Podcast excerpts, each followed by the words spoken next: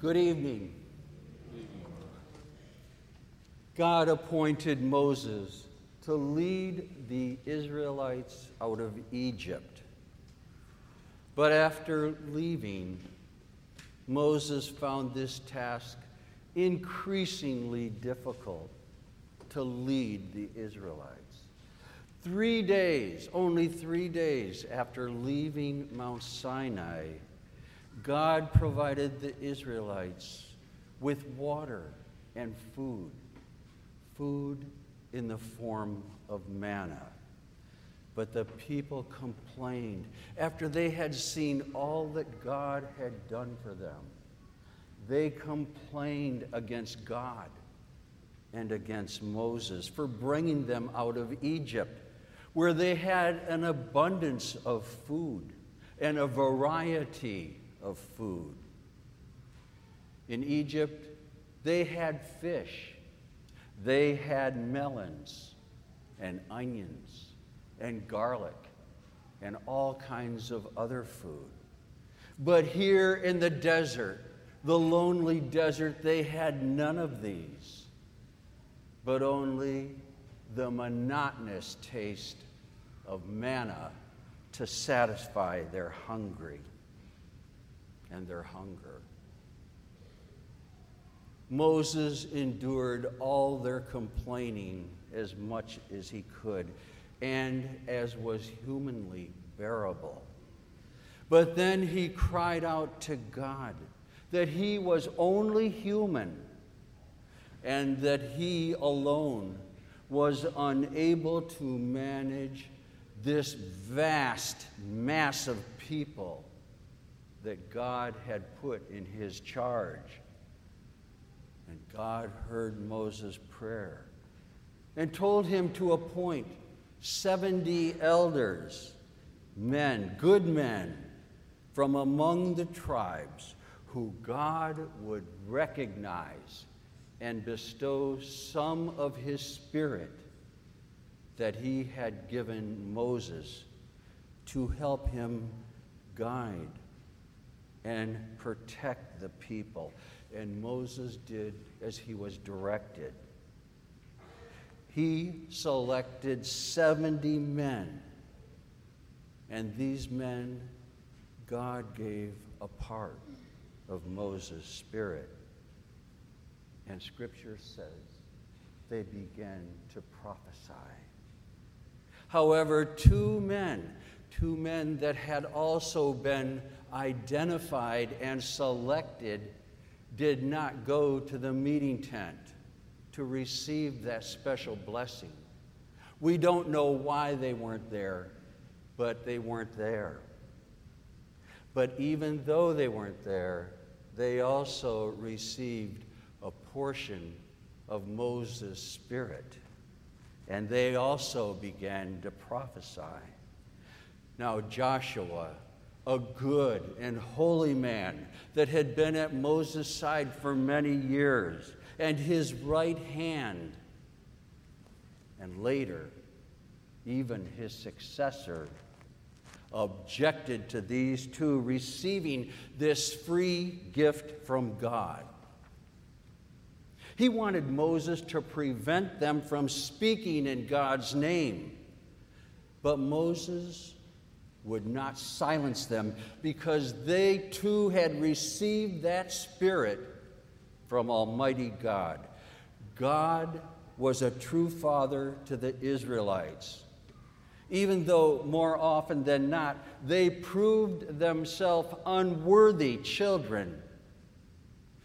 And like every good father, God sometimes had to chastise them.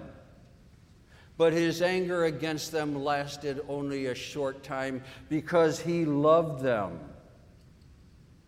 In the desert, God proved that love by providing food and drink.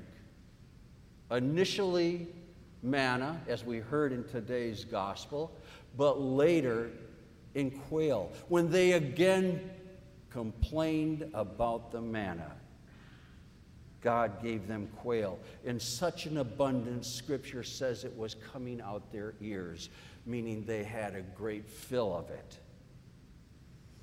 God also helped them to overcome their enemies as they entered the land of Canaan, as he had promised the patriarchs he would.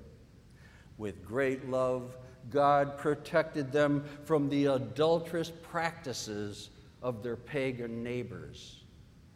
This incident today describes how God had foreshadowed the power of the Spirit and given it to these people, which Christ would give to us in the sacrament of confirmation. We, his new chosen people. Remember the scene in Jerusalem on the first day of Pentecost when the Holy Spirit descended with visible signs and effects on the apostles. This was a replica of what happened in the desert to the chosen people of God after they left Mount Sinai. Among the Israelites, there were those who resisted the authority of Moses and his assistants, even though God had given his Spirit to them.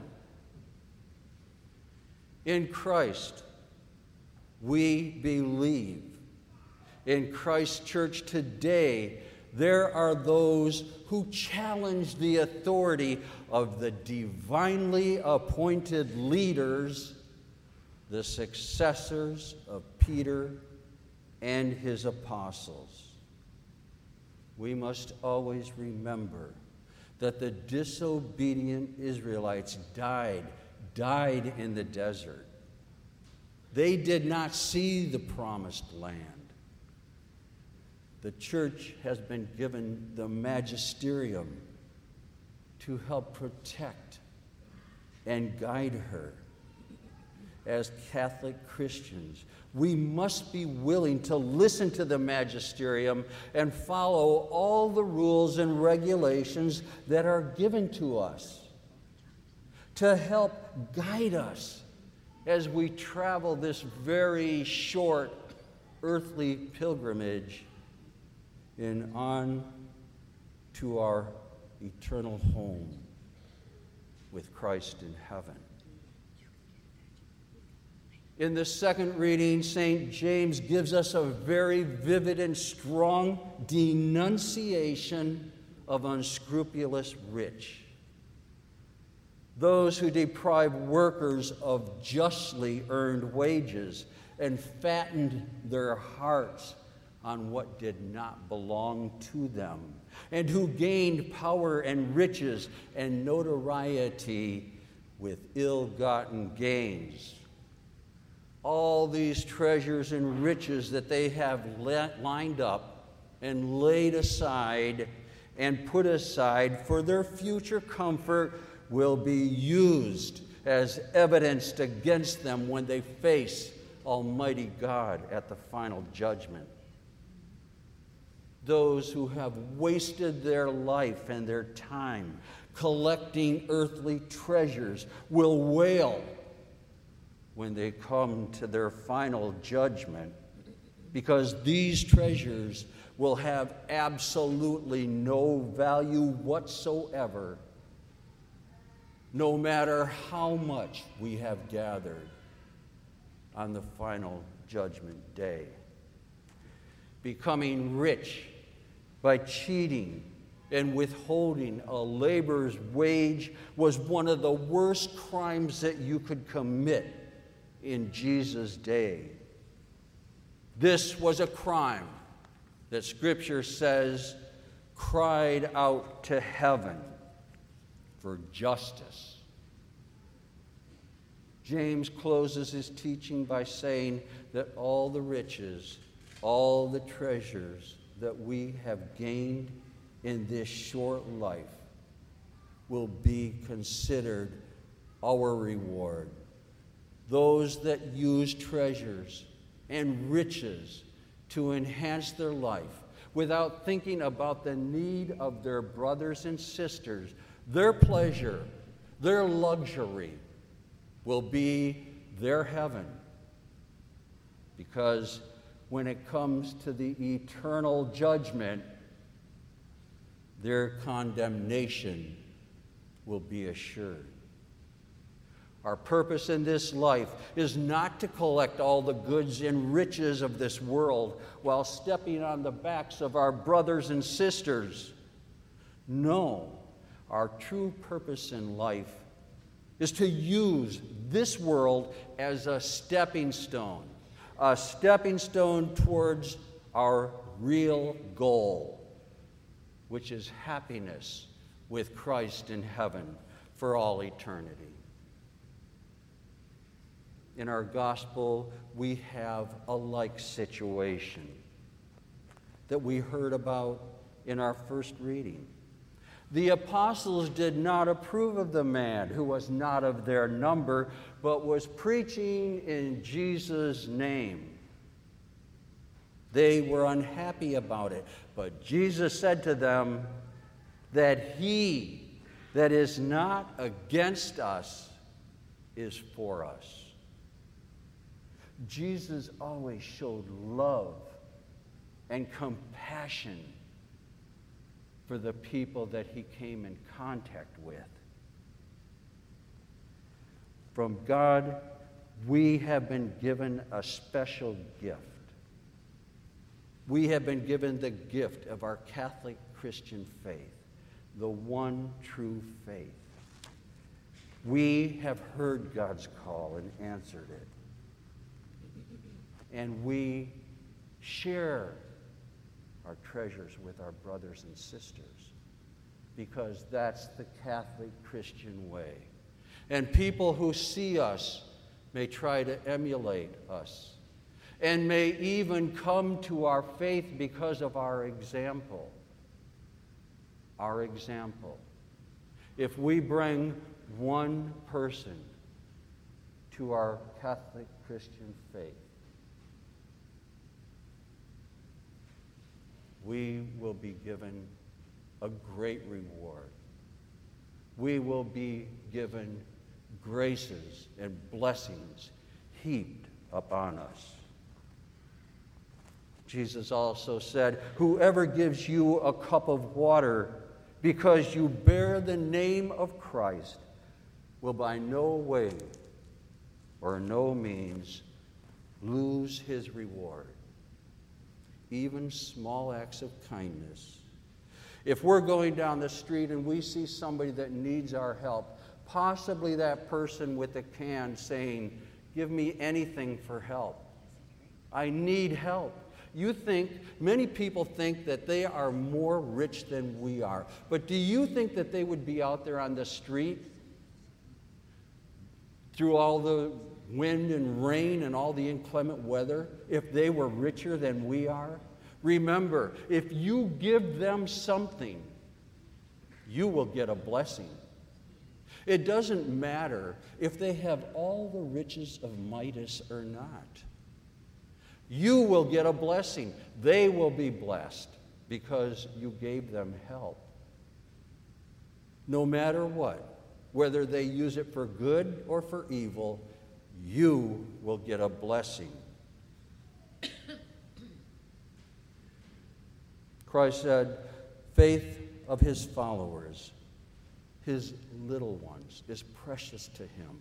And anyone that leads one of his little ones, we are his little ones.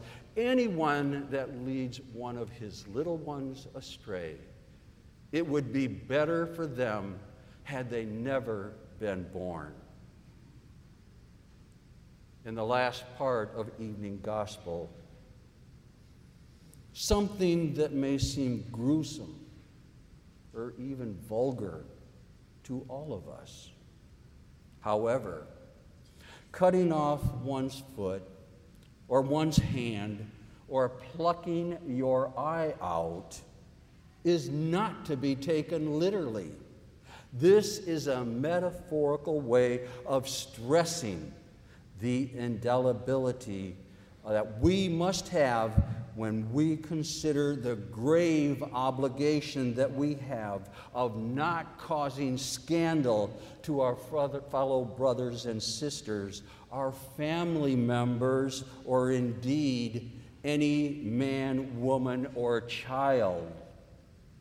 We must have a willingness to sacrifice anything all of our earthly possessions, and even our life, if called to do so, for the sake of Christ and His church.